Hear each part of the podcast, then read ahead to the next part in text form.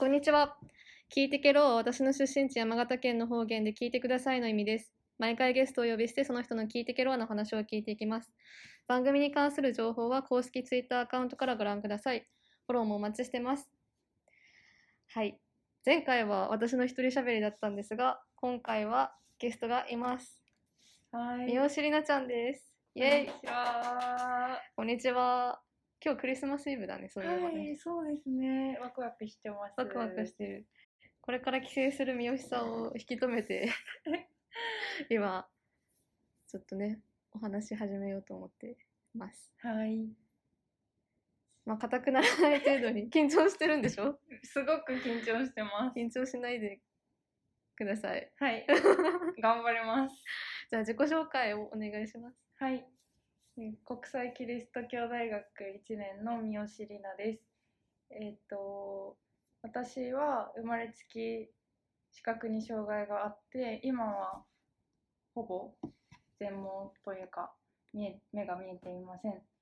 えっ、と、出身は愛媛県松山市で、えっ、と、この春に ICU に入学しました。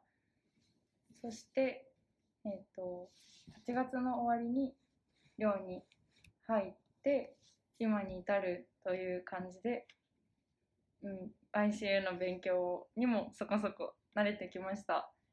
で、えっ、と、好きなこと、なんかいろいろあるんですけど、うんなんか音楽系全体的に好きで、サークルも音楽系に入ってたり、あと趣味でピアノ弾いたりもしてます。よろしくお願いします。そうなんだ。ピアノ弾くんだ。ピアノ弾きます。なんかへえ。ちっちゃい頃っていうか中学生の頃までは、うん。うん本格的に習ってて、今はなんか弾きたい時に弾くって感じで。うーん。あじゃあ結構長い間やってたんだね。やってました。なんかそんなにコンクールに出まくったっていう感じではないんですけど、うん。なんかチェロとあのデュオさせてもらったりえー、すごい。したこともあります。なんか先生のうん。なんかおすすめ先生のなんかこうなんていうんですか？こうやってみない？って勧めてもらって、無事できたって感じで、楽しかったです。何を弾いたのその時は？その時は3回出たんですけど。そんなに、いや本当に親には感謝でなんかスメタナのモルダウとうん。あとチャイコフスキーの甘い夢、うんこれはチェロとバイオリンのトリオ。うん、でえっと3回目がカノンうんへえすごいね。うまかったんだね、えー、わかんない。でもなんか楽しくやってました。あー。そっか。じゃあ今も趣味でやってるっていう。はい。なんかたまに弾弾いてます。なんかあの大学の練習室とかも登録したら弾けるって聞いたから来年ね。にはいあの登録しに行こうかなって思ってます。うん。あ音楽好きなんだはい。なんか自己分析苦手でうん。なんか好きなこと他にもどんどん出てくるかもしれないんですけどとりあえず音楽は好きです。あー。それはいいね音楽。はい。サークルもね音楽系のやつやってるの、ね、そうなんです。2つ入ってた？そうです。忙しくない？うーん。うーんなんかなんかこう時期とかをうまくずらしてうんうん。やるって感じですかね、あーそっかやりくりしながら、はい。うんちょっと頑張って生きていきます。勉強もあるから。勉強大変なんでしょ？大変です。何が大変？そんなに。うーん。えなんかこういう時 ICU 用語はどれぐらい使っていいですか？例えば。ELA とあか ELA 英語のねコースがあるんだよね。1はい。年生はみんな取らなきゃいけない、たっぷり。うんうん。私一番下のクラスなので科目数が多くて。うん。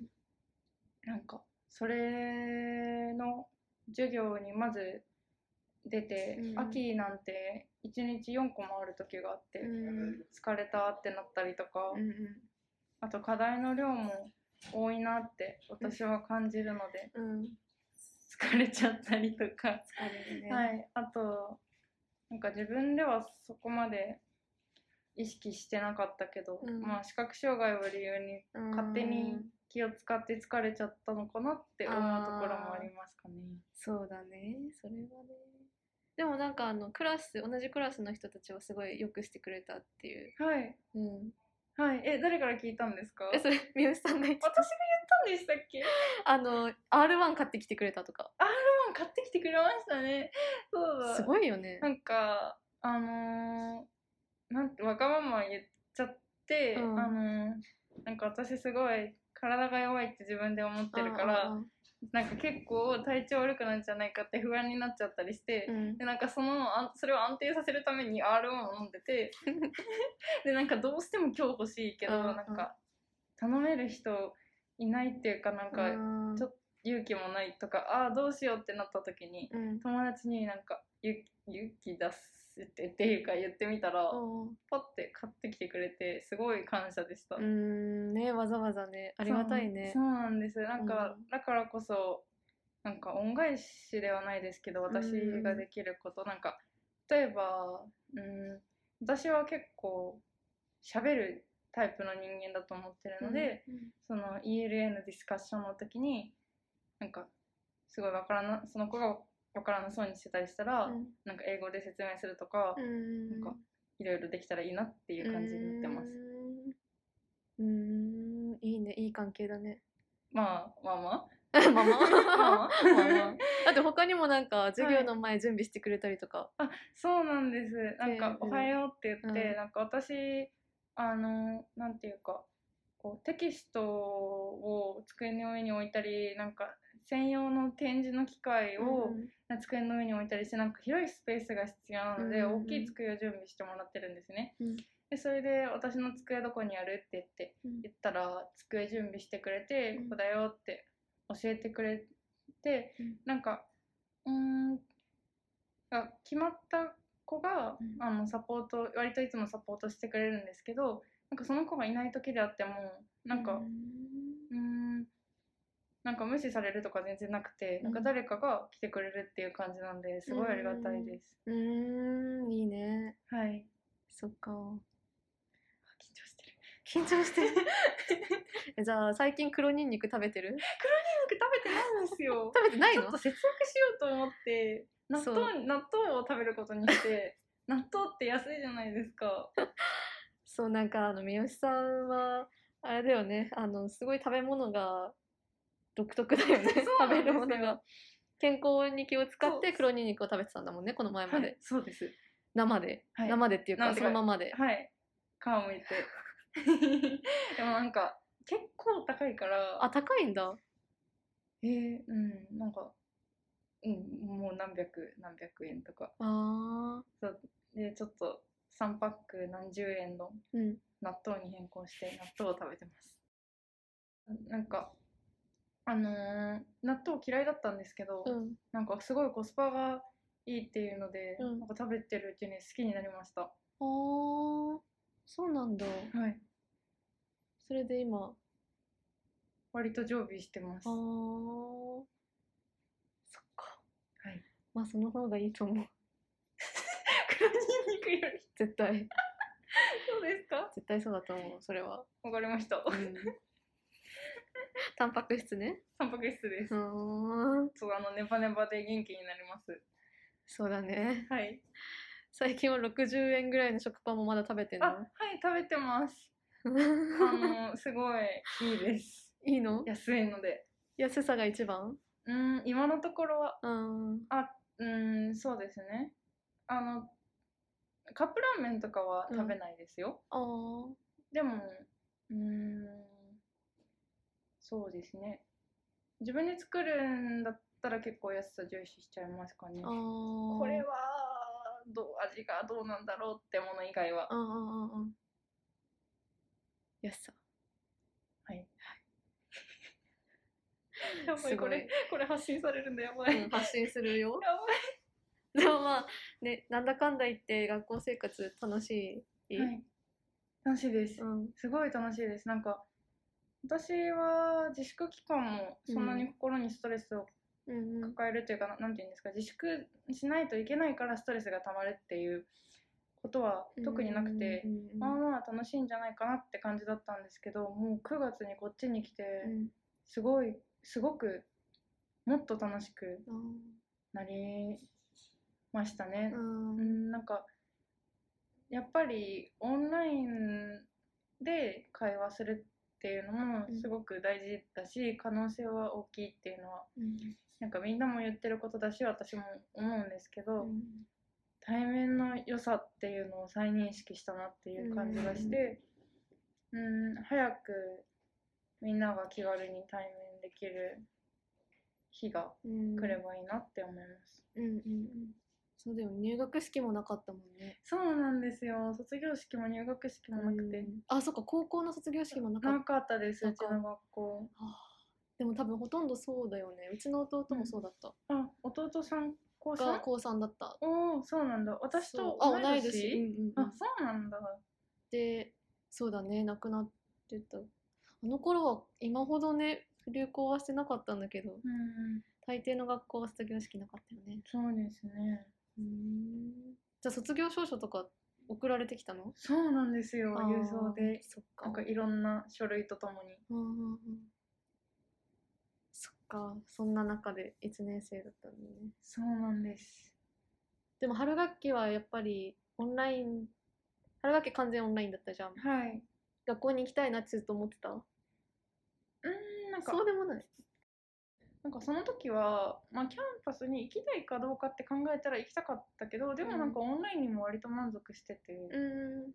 うーんなんかオンラインであってもなんか電話たまに電話する関係になるようなうん。クラスメートもう何人か普通にできたし、えーあのたまにそのクラスでうん。ズームみんなでやったりとか、してたし。仲いいね。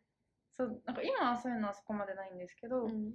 なんかやったりししてたしうんまあ会えたらいいけどうんうん。かもうオンラインでとりあえずいいかなって思ってたし、うん。あとなんかあ視覚障害者の私とその、友達が会うことでなんかどういう風な反応されるかっていうのが不安だったっていうのも正直あります。うんうんうんうんどうだった？えもう会ってみたらもうすごい良かった。全然だった？なんか優しかったし、うん普通に面白かったし、うん今日もあのクラスメートとうん。うん会ってきたんですけど、えー。すごい街並みをブラブラして、うん。いろんな話をして楽しいクリスマスイブでした。あよかったね。はい。へえその最初障害のこと伝えるときはどう伝えたの？正直にそのまま。うん。なんかオンラインの時からなんうん。かちょっとずつうん。分かるじゃないですか。うんうん。でなんかまあし障害がありますみたいなのは確かなんか言ったんですよね。なんかうん。みんなの前でっていうかうん。オンラインで。でなんかこうズームで私の顔がちゃんと映ってなかったりとかこうなんかそうだよね。不ちょっとおっとっていうことがなんかうん。何回か起こって、うんうん。でなんかすごい恥ずかしい思いをしたんですけどなんか顔が映ってないよって言ってくれる子がいたりしてわーってなったんですけどあなんか、まあ、ありがとうって言って、うん。その今後あの私の身なりで、うん。とかでんって思うことがあったら、ーうん。なんか言ってほしいんだよねって言ったりとか、なんかそういう感じでこうちょっとずついろいろ伝えていったっていうか今もその途中って感じですかね。なんかそういえば会った時はなんか外で会っても大体誰に話誰に話しかけてもらってるか分かんないから、うん。なんか誰々だよって言ってほしいとか、うんうんうんうん。ちょっとずつ言うようになってます。ああいいね。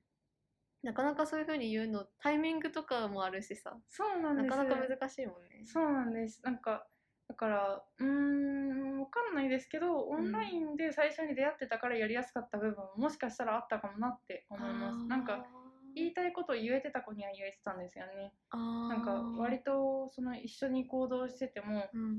なんか、こう、たまに置いてかれそうになる時うんあると思うから、なんかその時は、うん。ちょっと連れてってほしいんだよねとか、うなんか対面で急にに対面して、なんか、それ言えなかったかもなって思うので、そういう意味ではなんかオンラインの良さも使えたかなって思います。でも塩野さんとか最初から対面で乗り切ってきましたもんね。なりきって。あそんなことではなかったですか？全然。どうだろう？えどういう？え、そのなんか自分の障害をうん。なんか伝えるのをちょっとどうやって伝えようかなみたいななった時に。私の場合はそうだね。クラスメイトとかにははい。ちゃんと言う機会なかったかも。みんなに対して。ああそなんかちょこちょこでも聞かない聞かれない場合が一番難しかったかな。なんか聞かなんか私は普段あのルーペで文字を見ててで ELA、あのその1年生の英語のクラス受けてた時もルーペで見てたからうん。まあちょっと違うっていうことは多分みんな分かっててただなんでそれ使ってるのってまで踏み込まれることってそんなになくて逆に聞かれたらあこういうことがあってって言えるんだけど聞かれない場合にどうしたらいいか分かんなかった。でこう見た目そのルーペ使ってるってこと以外はあんまり見た目でわからない。わからないからなんか普通にたまにこうどっかで会った時にずっと手を振られてることがあったりとかあわかんない誰だかとかー思ってたけど、なんかそれ言うタイミングとかも1年生の時はつかめず、うんうんそうなんだうん、なんかその辺はすごい1年生の時は苦労したなと思った。うんそうなんですね。また違う形の悩みが。うん、うんやっと最近言う言い方みたいなのが分かって伝え方がやっと分かってきたし、行った方がいいんだなっていうことはすごい実感してる最近、やっと。おー。うん、そうなんでも私はオンライン授業とかだとはい。スライドが手元にあるからうん。拡大して見やすかったりとかああとなんか私困るのが最近人から話しかけられてるのがわからない？なんかその集団でいる時に何人かでいる時ー目に線とか。そう目線でわかんないからあーそうなん私なんかだはい。そう目線でわかんないのとあとは声の調子っていうかむ向き方？でもうん。よくわかんなくて。だからでもズームだとあの別に何視線送ることってないじゃん。だからみんなその名前なんとかさんって言ってその後に会話が始まるからそれは楽だなと思った。ああえいいですね、うん。そうそういえばそうかもしれない、うん、そう。うん。結構そうだね。多分分かられにくいのもあってそういうなんかなんだろうこうこれが難しいなっていうのを言うタイミングを逃すことは結構あるから。うん。なんかタイミング逃すと言いにくくなったみたいな経験は私もうん、ありますね、なんか、うん。うんあの案内のしてもらい方一つにしても本当は本当は肘に捕まらせてほしいんです、うんみたいな、なんか私もさはい。あの分かんない時があってそのうん。ぜ専門の人のそのサポートをするときにどうどう腕を出したらいいのかとか分かんないことがあるんだけど実は。あそうなんですね。肘？肘か肩かな。肘か肩。でなんかその案内されてる人のうん。半歩前をだいたい歩く、あー。みたいな。じゃあ肘と肩あ手を出される場合もあるとかってこと？うん。なんかこう結構細かくルールがあるけどあそうなんだ。まあでもなんかこう手でこここだよみたいな感じで、うんうんこう手を手っていうか腕うん。うんを出して多分掴んでもらうのがよくてなんか肘か肩っていうのはなんかその人お互いの身長差で決まるみたいな感じなんじゃないですかね。あなんそっかそっかめっちゃ案内してくれる人背高かったら肘かなみたいなのとか。あーそうだよね。うーんそれくらい気をつけるの。えー、なんだろう。あ階段なんかよくあるのはうん。階段ですって言ってもらってうん。登るのか下るのか、ああなんるほどね。確かにそうだよね。そうだよね。確かに。とか。えー、えーどうなんだろう。わかんないけど。まあこっからはなんか個人的にどれぐらいやりたいと思ってくれるかっていうのによるけど、なんか街並み街とか歩いてたらなんか街並み説明してくれたりしたらすごい嬉しいなっていう感じはありますかね。そうだよね。私結構うんまあなんか典型的ではないっていうか、うん。まあ、視覚障害者でもなんかやってほしいこと人それぞれな気がするからうん。わかんないけど私は結構なんか雑でうん。大丈夫だよっていう感じで なんかなんあか雑で全然大丈夫だから、なんか気が向いた時には助けてほしいっていうスタンスかなって思いうんうんうんます。なんかそんなにきっちりしてもらうと、うんこっちも緊張しちゃったりする。そうだよね。かなって感じですかね。うんうんうん、なるほどね。じゃあそういうクラスメイトとの関係も今はい、構築中、はい、はい、もうそうですね。うんうんうんうん寮寮も寮もそんな感じ。あ寮そうだ寮もね大学の寮に入ってるんだよね、そうです。どう？楽しい？楽しいです。もう最初のんなんか数日間はもうなんか何をどうやって頼んだらいいのかとか全然わからなくて、そっかそれもそうだよねすごく緊張しました。あーでも今は？そう今はだいぶなんかミーティングがうんうんあって、あるねそう寮のね。その寮のミーティングの時になんか思ったことをいろいろ言わせてもらいました。なんか頼んで、あの私結構人にぶつかっていっちゃうことがあると思うんですけど、とか電気ついてるかどうかわかんないのでつけっぱなし消しっぱなし多いと思いますとか、うんうんなんかそういうことを言わせてもらって、とかなんか名前覚えるのちょっと声で覚えられるうん。までちょっと時間かかりますとか、うん。なんかそんなようなことをまあ言わせてもらってうん。ちょっとずつ本当にちょっとずつちょっとずつ助けてもらうようになったって感じですかね。そっかじゃあえすなんかさ今思ったんだけど、そういうふうになんかちゃんと自分のことを話すのって今までなかったのそんなにうーん私高校の頃までうん。ずっと盲学校で生活しててうーんなんかちょっと劣等感っていうかうん。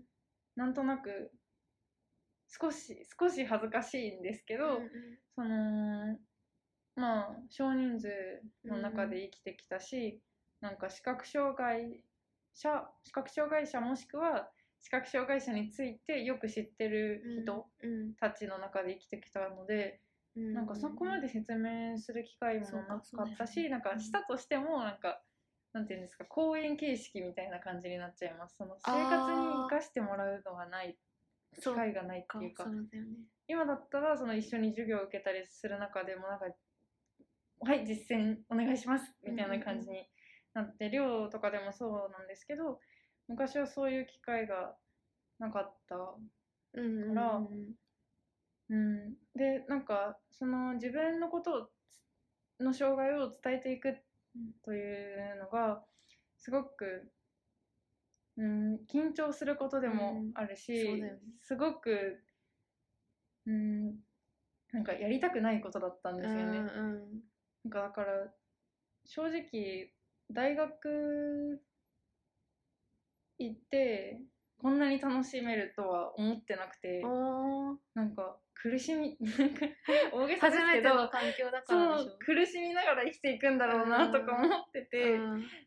そしたら真逆だねっていう感じになってます、えーよかったね。はいすごい良かったです。なんかすごい綺麗事言いますけど、うん。人生どうなるかわかんないなって感じで。うんすごい楽しそうだもんはい。学校についてあの話してるところ見るとすごい話しすごい楽しそう。おお伝わっていた。伝わっていた。ずっと正座なんだけど大丈夫ちょっと足しびれてきました。全然緊張してるの？まだしてます。まだしてんの？もうだいぶ経ったよ。手汗かいてます。ほうほう。じゃあね。はい。まあちょっと話変わるんだけどはいなんか高校の時はい。タイに留学してたみたいな。はいそうです。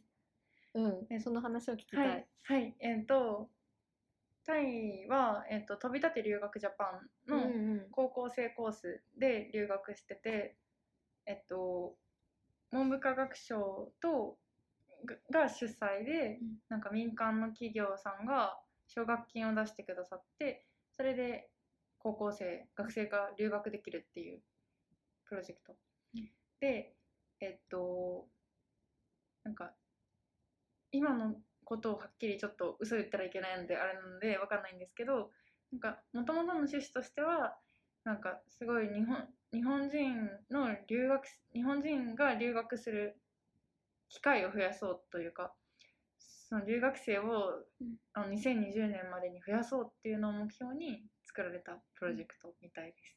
で、えっと、私は高2の1月に3週間留学をしました。で、えっと、テーマはインクルーシブ教育とコミュニケーションっていうのを私の中でのテーマとしてあ留学しました。それは自分で決めたんだ。まああの友達も一緒に留学してたり、あとその留学のコーディネートをしてくださってた先生がいて、うん。その先生ともいろいろ話したりしてこういう感じかなって決めた感じです。でインクルーシブ教育はなんか障害がある人もない人もうん。同じ環境で学ぶっていううん。教育形態で、えっと、でもコミュニケーションに関しては、えっと、うーんタイ人のあの英語に対する感覚って日本人と似てるんじゃないかなっていうふうに私は思ったんですけど、うん。なんかすごい英語喋りたいっていう人もいればあ、まあ、別に英語喋んなくてもねって思う人もいてなんかそんな中で簡単な英語日本語とかうん。あとまあ簡単なタイ語とか、うん、なんかジェスチャーとかうん。使ってどれぐらい会話できるかっていう話をするみたいなことを実践するみたいなのを。あそれをインクルーシブ教育の中でで実践するみたいなこと？そうですそうですそうです。っていう感じでやってました。で、えっと、そうですね、その私さっきも言ったように、うん。その障害がない人の中でなんか生活するってすごいなんか緊張するし、まあ言ったらなんかやりたくないとか思ってうん。て、高校時代は思ってて、で、なんですけど実際にタイに行ったらうん、なんかすごい私の周りの人を優しくしてくれて、なんかいろいろ質問もしてくれるし、うん。私が頼んだこともいろいろ助けてくれるしって感じですごいいい環境だなっていう風に感じたり、あとそのさっき言い忘れたんですけど、うん。タイはアジアの中でこの教育インクルーシブ教育がすごい進んでるって言われててあそうなんだ。そうあのアジアの中ではすごいいいってへ言われててでなんかそれの証拠にその盲学校からなんか無料でその高校とかにバスが出ててーそのバスで送ってくれたり送り迎え盲学校の寮とうん。なんかその学校高校の間とかを送り迎えバスがしてくれたりとか高校の中になんか支援室みたいなのがあって宿題とか見てもらったりとかそういうのができててあこういう風に勉強すればうん。あの障害者も私が見たのは視覚障害者だけだったんですけど、うん。こういう風に見できたら視覚障害者もなんか勉強できるんだなっていうのすごいいいなって思いました。じゃあ盲学校っていうのもあるけどなんだろうみんな、まあ、通常のはい、学校の中に支援室みたいなのが置かれてる場合もあるってことね。そうですそうです。あー。盲学校に通うっていう選択肢も用意されてるっていう風に、うん。その学校の先生方あはおっしゃってたんですけどやっぱりもうすごい学びたいっていう子は、そうういうインクルーシブなるほど。こに行く子が多いのかなっていう感じでした。へえなんか選択肢があるんだね。そうみたいですね、いやすごいの普通にこう助け合う環境がうん。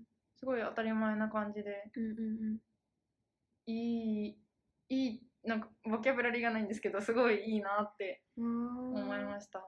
そんなタイでさインクルーシブ教育が進んでるのは何か理由があるえー、なんかうーんなんかタイならではのどうっていうのはのよくわからないんですけど、うん。あのーうーんちょっとすいません。はっきり名前とかあれなんでうん。わかんないんですけど、なんか歴史を聞いたんですね、うん。インクルーシブ教育の。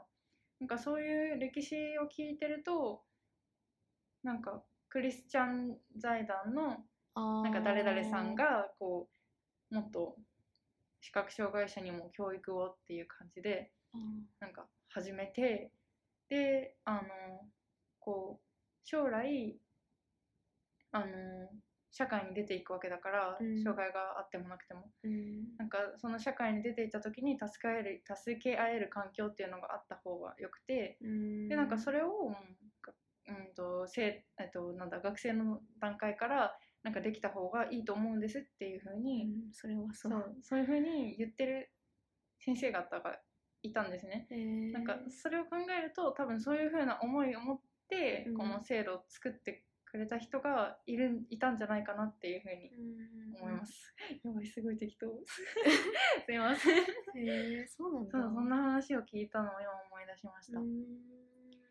うんでなんかコミュニケーションの方なんですけど、あうん。そうどれぐらい話できるかなって思って、うん。すごい分かんなかったんですけどあの実際最初は本当に困ってうん。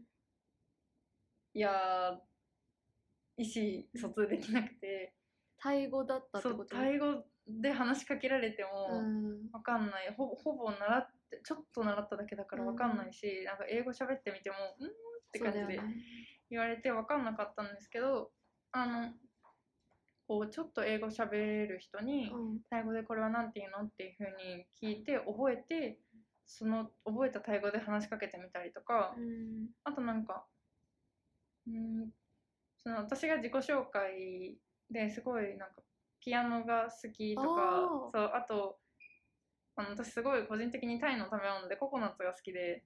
ココナッツ？すごいピンポイントだね。そう。ココナッツめっちゃ好きでなんかココナッツ好きってすごいタイ語で、うん。あの覚えていって自己紹介とかすると、うん。なんかココナッツのクッキーをクッキーっていうか、サブレ？をくれるこうリナーって言って、うん。こうほいって渡してくれる友達がいたりとか かわい。い あのーホストマザーとかうん。がココナッツジュース数用意してくれてたりとかして、なんかそういうのをなんかコミュニケーションの一部なのかなっていうふうに考えると、うん。あ伝わったなってうん。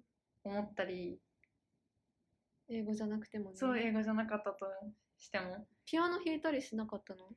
ピアノはえピアノ弾いたんだっけ？なんかまさにこう言語じゃないコミュニケーションかなと思ってあーピアノえなんかすいません。ちょちょちょっと別なんですけど、うん。なんか高1の時にも少しだけタイに行ってた期間があってあそうなんだ。5日間とかすごい短かったんですけど、うん。その時はあのーホストファミリーの家でピアノ弾かせてもらって、えなんかすごい楽しんで聴いてくれたのでうん。すごい良かったなって思いました、うん。あそれこそその時多分カノン弾いたんだったと思います。ー、あーへええ懐かしい。あじゃあタイには前からゆかりがちょっとだけあった。あちょっとだけありうます、ん。あとなんかなんかさわこう私は見えない分、うん物を触りに行こうとしました、うん。こうちょっとやめてって言われたとしても、なんかやっぱ言葉で伝えられないからやっぱり触りたいんだっていうのをなんかこう手を出して、もうちょっとうまい伝え方があったかもしれないけど、うん。手を出して伝えるしかなくて、うん。なんかそういう風にしてるとなんか美術で私も絵描きたいみたいな感じにしてたら、うん。筆も結局最終的に持たせてくれたりとか、へえあ最初は？えなんかダメ触るなみたいな。だったんだ。なんか私が絵触っちゃうと思ったみたいで私はなんか描きたかった。うんうん絵の具でやってみたかっただけだけどなんか触っちゃうってなるほど思ってて、ねなんかそれが結構長い時間続いて辛いね。どうしようどうしようどうしようってなったんですけど、結局、うんそうちょっと背景とか塗らせてもらってうん。楽しかったです。えじゃあもうずっと我慢してこう。その何やりたいんですっていう意欲を表し続けたんだそうそうですそうです。すごいね 頑張ったね え楽しかった。へえそっかいやなんかその結構美術のその1時間の中でなんか何もしないのはもったいないなって思ったんですよね。うんそっかそれでやりたいって思っそうそうですそうたです。うんできることは何でもやっちゃおうって思ってなんかダメって言われたら、うん。あ分かりましたって言えばいいだけだから、なんか言われない限りはもうなんかやっちゃったらなんかそういう風なうん。ことをアドバイスしてくれた先輩がいらっしゃって、へえなんかダメなことはダメってなんかはっきり言ってくれるから、うん。なんかやりたいことはやりたいって言ったらいいよっていう風に言ってもらって、なそうだね。なるべく実践してました。うんいい先輩のアドバイスだねそれは。そうなんですよ。なんかすごい先輩に恵まれてるなって思います。いやそあそんな感じでなんか自分の積極性もうん。すごいうん。伸びたし、うん。多様性にかたかん対する考え方もあの変わったっていうか私は、あのこういろんな人に自分のことを認めてもらえる自信がなかったうんんですけど、うん。なんかもしかしたら認め自分のことを認めてくれる人はもっといるかもしれないし、うん。なんか伝えていったら障害あるなし関係なく、うん、仲良くできる幅が広がるのかなっていうのを感じました。